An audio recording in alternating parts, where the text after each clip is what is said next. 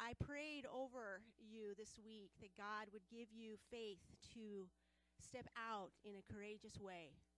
And my heart is uh, very, very committed to you. Um, for some of you who have not heard me speak before, and I kind of come off a bit strong, all right, um, you need to know that my name, Marty, means warrior. Okay, and my uh, my given name is Martha, and that means lady. So I'm a lady warrior, and um, I want you to know that I'm very, very passionate about you, your life, what God has for you, and um, I when I prepare a talk, I sit many, many hours before the Lord, and you need to know that I come with trembling when I speak to you because I, the words that God has for me to give to you are not always easy. And so uh, I have to really, really surrender to God that He would give me the boldness to go ahead and, and share with you what He has told me to give to you. And I want you to know that I share it with you because He tells me to, and because He loves you, and because I have to. So last week we t- I talked to you about uh, David's strength, and I told you how awesome he was. You know, from 15 to 30, and it, you know he's just great. And um, we're going to continue now with David's weaknesses. And so we're we're heading now into Second Samuel, and it's still going to read like a Francine Rivers novel. There's still amazing things that are going to come out of this. Um, what I'm going to be focusing on is I've identified David having two idols in his life. And the two idols in his life are women and his children. Surprise, surprise. David was a polygamist. And in Deuteronomy 17:7 God makes it very clear that we are to only have one spouse.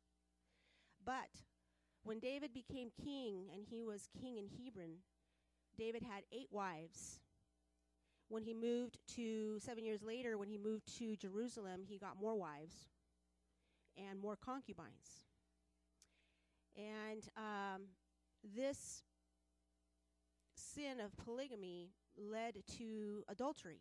And so some of you may know that he committed adultery with Bathsheba. And this uh, act of adultery had devastating consequences for David's family and for the nation of Israel. David was also, uh, because of this uh, idolatry of, of women, he also committed murder. In Exodus 20:14, God says, "Do not murder." That's one of the Ten Commandments. And um, I talked to you last week about David's mighty men, and the husband of the woman that he committed adultery with was a mighty man. His name was Uriah the Hittite. And David, in his sin, was trying to get Uriah to sin. And one of the things that the mighty men would do when they would go into battle is that they would consecrate themselves to God and they would abstain from sex. So David, trying to cover, cover up his sin, tried to get Uriah to sin against God, but Uriah refused, and he would not do what David did, and David had him murdered. The other sin for David is he was a negligent and absent father. He was a lax father who refused to discipline his children when they did wrong. His excuse was that he loved them too much. It was too hard for him to follow through and to discipline them. And as a result, he also failed to protect his children. And when I need you to know that um, David had 19 sons and one daughter. And his four oldest sons came from different moms. So, uh, having these different moms created a rivalry among these, these men. So, what are the consequences of David's sin? From Scripture, we, we learn that polygamy has terrible results. The kids end up fighting with each other, there's rivalry, and often there is murder. And this was no different for the house of David. And not not only that, you need to know that these four sons, they were in line to inherit the kingdom. We know from Scripture that God chose David. But still, if you have to look at the story, even though the sons knew that God chose Solomon, Solomon to be the, the inherit the kingdom from David, these sons still see were having to wrestle that out because they're next in line. And they all have different moms. And the other interesting thing is that David had favoritism. He had favorite sons. And they knew who they were.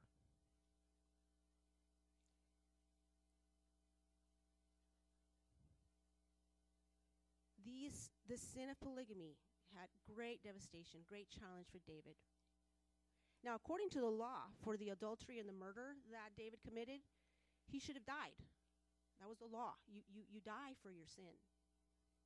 And um, but David confessed his sin, and, and God chose to forgive David and spare his life. God extended wonderful grace to David, and David, in his psalms, will write about God's grace to him, God's love for him, his, and he is a believer of and, and practices repentance. But in spite of this. Um, grace that God gave David, there were consequences for David's sin. And um, one of the, um, well, I'm going to identify three sins that affected David. The first one was um, the sin of sex, the sin of violence, and the negligence as a parent to discipline his children and to be there for his children. So here we're going to go into this, uh, how this played out in David's life. David's oldest son, Amnon, raped his half sister, Tamar. And in his love for this son, David loved Amnon, loved him dearly. David did not discipline him what he should have done is he should have required Amnon, because he was a stepsister, to marry Tamar. But he didn't. David felt very grieved and very sad, but he did not follow through with what he needed to do. And not only that, poor Tamar lived a life of shame and a feeling of unworthiness because her dad did not step in to bring her honor. Now, Tamar has a, a brother, Absalom. And Absalom was very angry at the injustice that was done and that his dad did not take action against Amnon. And Absalom knew that Amnon was dad's favorite. So Absalom takes justice into his own hands and he murders Amnon. And as a result of that, he develops a real resentment towards his dad and eventually takes the kingdom from his dad. And even when he does that, David doesn't even go after Absalom. He's like, Absalom, Ab-. he doesn't go after him. He doesn't, he doesn't take justice against his son. His general Joab has to say, You have to do something. You have to stand up against this injustice.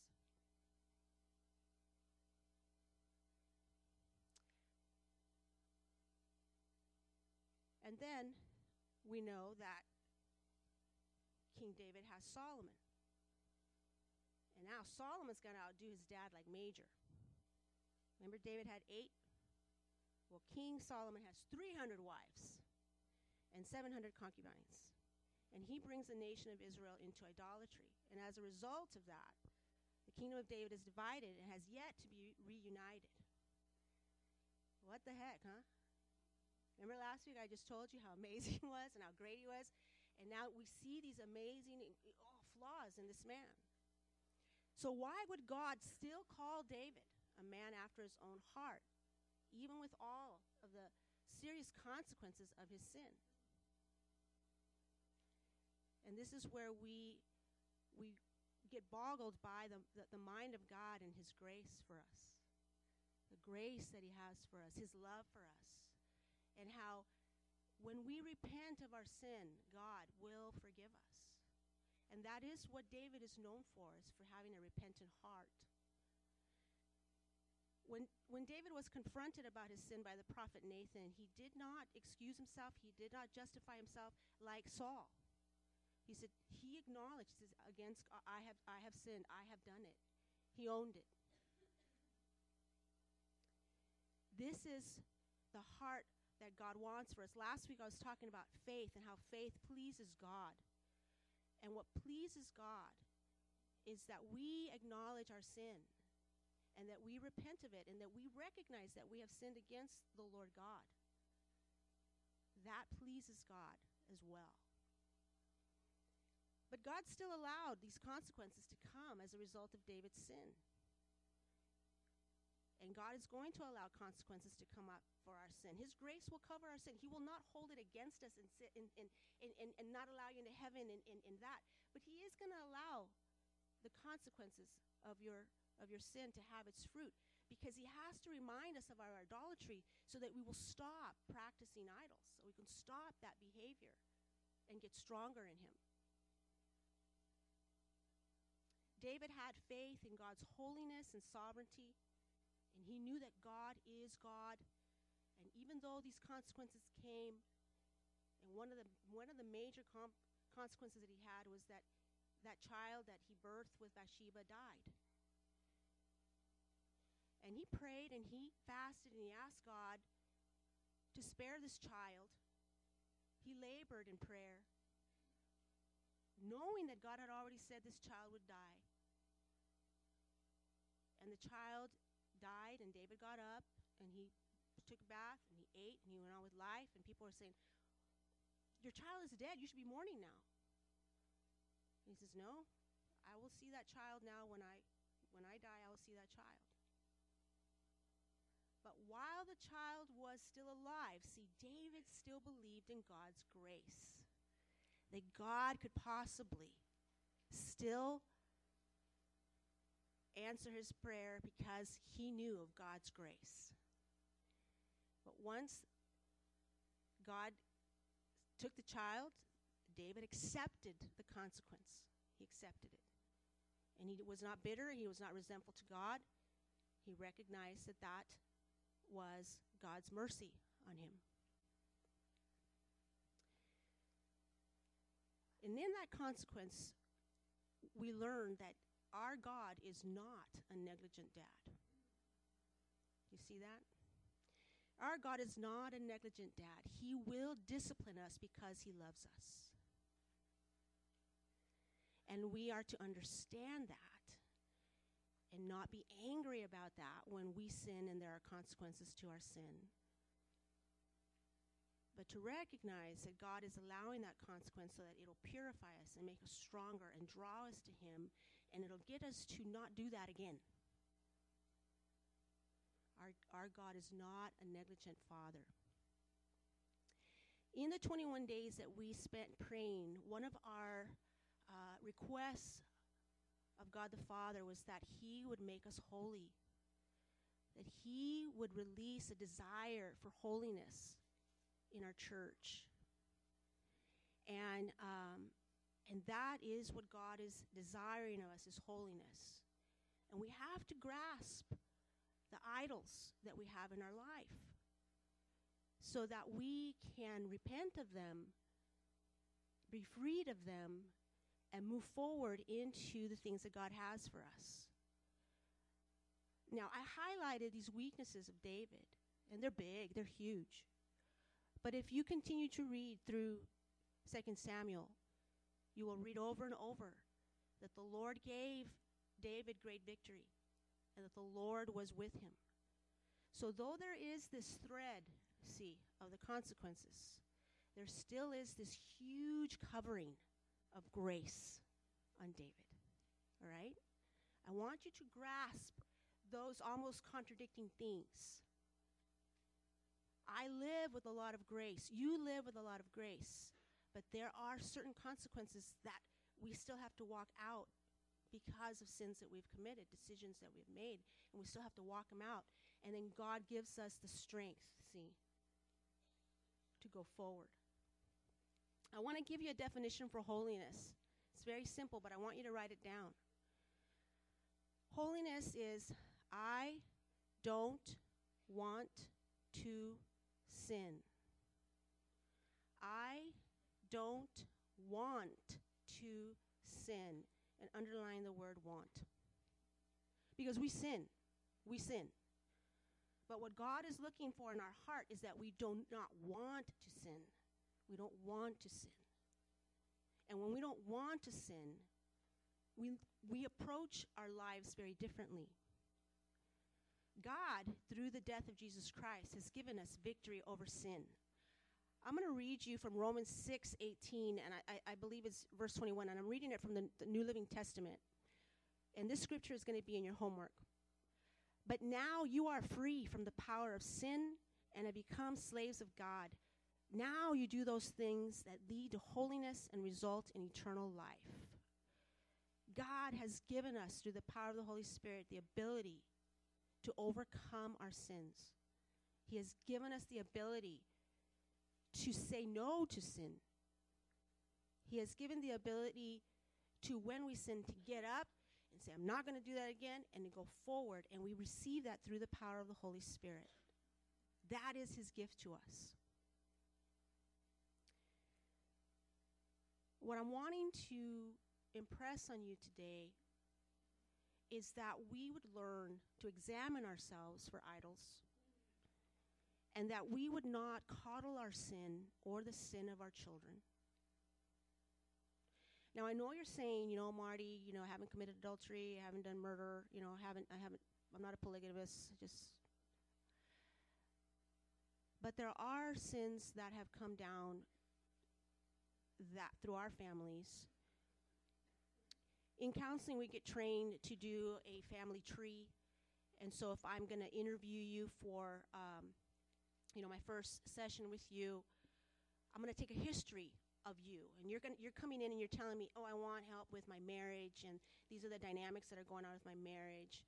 And I'll say, okay, you know, and then I'll, and then I'm going to ask you, so tell me about your parents' marriage, you know, tell me about your grandparents' marriage, tell me about your sister's marriage. And see, I will begin to see a pattern. I will begin to see a history. I will begin, I'll begin to see this, you know, generational sin, so to speak, that has come down through your family.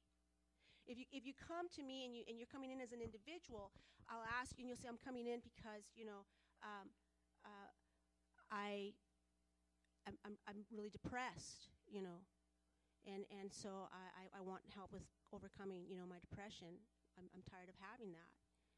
And I'm, I'm giving you a generalized form, so this is not like you're, this is how it is exactly, exactly. But I will ask you, has anyone else in your family struggled with depression? And I will begin to learn some of the dynamics that have gone on in your family that will give me a lot of insight as to why you think the way you think and why you do the things that you do. Because these are things that you have learned and, and, and received from your family. So, for example, David's sons were great leaders like their dad. They were great warriors like their dad. Understand? They were. Those were the good things that they did for their dad. But the things that were their weaknesses were the weaknesses of their dad because their dad did not correct them and teach them and show them the way. And it's really hard when you have 19 sons to do that really well. I can imagine. You know, some of us only have two, and we're doing that. Um, but so there, there was these things that came down that that these sons did not have the knowledge and the correction about how to do it, how to do it right. I want to give you uh, an example of myself. Um, when when I went in to get my counseling, I, I was going in because I had issues. You know, I was I was uh, I, ha- I was very self conscious. I had a, I, I was anxious about anything, um, and um, and I had anger, and I thought that um, this had to do with my dad. My dad uh, was, for me, a very demanding person, and I thought it was his fault. And as my therapist would ask me questions and help me get my tree, um, she shared. I talked about my childhood and my mother worked full time all my life. and my um, and her mother uh, and dad. My mother, when she was a child, worked in the fields, and so she was she worked all her life, and uh, did not have a very close relationship with her mother. Her mother was very busy with 13 children and an alcoholic husband. So when uh, I was describing my life, and I said, "Well, my mom is works full time," and I thought very highly of my mother. I love my mother very dearly. My whole family thought very highly of her. Anybody that would be married to my dad, I thought was pretty amazing. And uh, and you need to know, my mother never was disrespectful to my dad. I mean, she she blew me away. Um, and so I had high regard for my mother. My mother could do no wrong. But I described myself to her, my therapist as a child, and I'm gonna by fifth grade. By fifth grade, um, I had green teeth because I didn't brush my teeth. My hair, I would put in a ponytail and I would just put a comb like this. I don't know if you've ever done that. And what you end up, you get these little knots at the back of your head, back of your head. You know, the ponytail with knots. And I could literally sleep in my clothes for a couple of days. I could actually go for a while and not take a bath, and I would have like grunge around my neck. It's fifth grade. So my therapist says to me, I'm laughing, you know, because I think it's funny. But my therapist says to me, you know, Marty, your, your mom could be reported for negligence to child abuse. I'm like, what? What? See, I didn't know any better. You see what I'm saying? Because this was not something that I understood. This was something that I did not understand that my mom was sinning against me in this way by neglecting me. I didn't understand it. But all this time, see, I thought my issues were with my dad because he was a bear. But it turned out that no, it had more to do with my mom never being there for me. I was alone. And though I was there with her, she wouldn't see me. How many of you would notice if your teeth had, you know, your kids had green teeth? How many would you? I mean, you know what I mean. How many would notice if they had grunge around their neck? Oh, when Mindy was born, she was bald, and I literally scraped that little kid down. People would say, "How can you scrape your baby down so much? She's got to be clean." you know, her little head be like, yeah, just like shit. She had no hair, and I'm scrubbing her. My says she doesn't even have hair on it. I don't care. I want her clean. Because I had that reality for myself. But I need you to I need you to know something about how this sin was passed down for me because even though I was aware of that one about cleaning her, I also had the inability to nurture this child when I had her because I didn't know how to do that. I had a working mom. And I didn't know how to be there for Mindy. I didn't know how to see her. I knew how to take care of her surroundings. I knew how to, you know, I did better than my mother. And the job that I had, I worked at home, so I was, she was actually with me. And so I did better. I did better. But I did not. In, in, in Mindy, I, I, would, I asked her one time, I said, Mindy, when you think of me when you were little, what was it like for you? She says, Mom, I remember you always being there, but you never read a book with me. You never sat down and played with me. Beloved, I didn't. I didn't see it. And it wasn't until I started pressing into the Lord and really wanting to have this close relationship with Him and being a holy daughter that the Lord began to show me these areas where my family had an idolatry of work. It's all about work. And they worked hard. And we all learned how to work hard, and it was a good thing.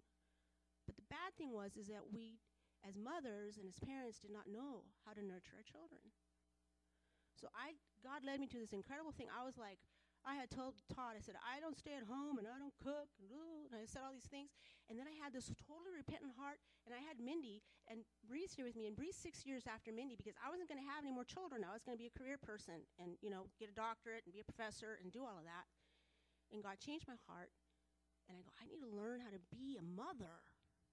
I need to learn how to even be a wife. And so I became a stay at home mom. And I have to apologize to Mindy. And I said, Mindy, I'm so sorry. I said, because you're going to have more issues than Bree.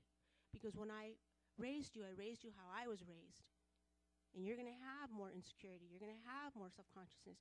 You're going to have more challenges because I wasn't there. And Bree's different.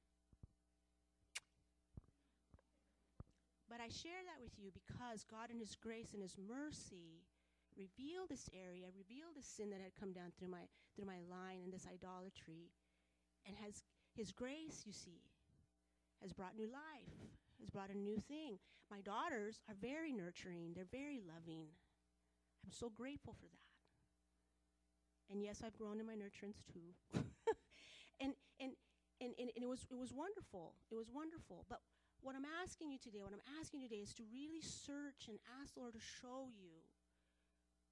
When David says, you know, in Psalm 139, 23, search me, O God, and know my heart. Try me and know my anxious thought, and see if there be any hurtful way in me, and lead me in the everlasting way.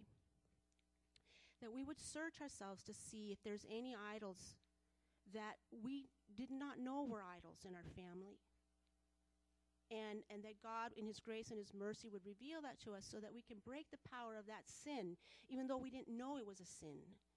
And some of us do know of some sins that we have that have come down, and that we could bring them to God so that he, we can give it to Him, and, and, and through the power of the Holy Spirit, who is able to overcome, He can break these things in us and set us free from it and bring in a new life. You see, because until until the Holy Spirit can come into this actual hidden place, it's just hidden because we have to give the Lord permission to come into it. All right? And that's why David could walk and have all this grace and all this favor and still have this pocket where, where, God has not come in and, we, and, and God still loves us and God's still with us. But but until we let him in, we're kind of like crippled in that area. You see what I'm saying? And that's what I'm wanting you to look at. Practice repentance on a daily basis, beloved. On a daily basis. I told Bree that I was going to use her as an example. but when Bree was little and I put her to bed and, and, I, and, I, and I was teaching her that she was a sinner, I wanted her to know she was a sinner. I needed her to know she was a sinner. And I said, Bree, you know, why don't you, you know, repent and of the sins that you've committed today? Little Bree goes, Mom, I didn't sin today. I didn't commit any sins today. I said, Well, Bree, remember, you know, about 15 minutes ago when I told you to go to bed and you got really mad at me and you yelled at me? Oh, yeah. You remember earlier in the day when I asked you to clean your room and you're like, Oh, you always want everything perfect and blah, blah, blah, blah. Said, Those are sins. She's like, Oh, okay. Light bulb. I wanted her to know she's a sinner because I want her to walk in that holiness, in that righteousness, in that reality because that makes her dependent on God. God doesn't want us to be good. God wants us to be holy. Holy. Through the blood of Jesus Christ, you're made righteous. You are made right with God. You are right with God. God loves you the way you are. He's not going to love you any more than He is. His love for you is fully, fully there. But holiness, beloved, holiness is a constant growth and walking towards not uh, being a sinful person and not practicing sin in your life. Right? And so we need God through the Holy Spirit to show us areas where we still sin. As a therapist, I want you to know that most people will think of their psychological symptoms and their and their and their beliefs as you know, it's psychological. I have to teach them though this is sin. There's, there's a lack of, you know, worry here. There's a lack of faith in here. You got to look at you got to look at your lack of faith. You got to look at it. All right, and so you want that wisdom. You want that insight from God so that you can become mighty warriors, really victorious, really strong in the Lord. So then now you got to teach your children.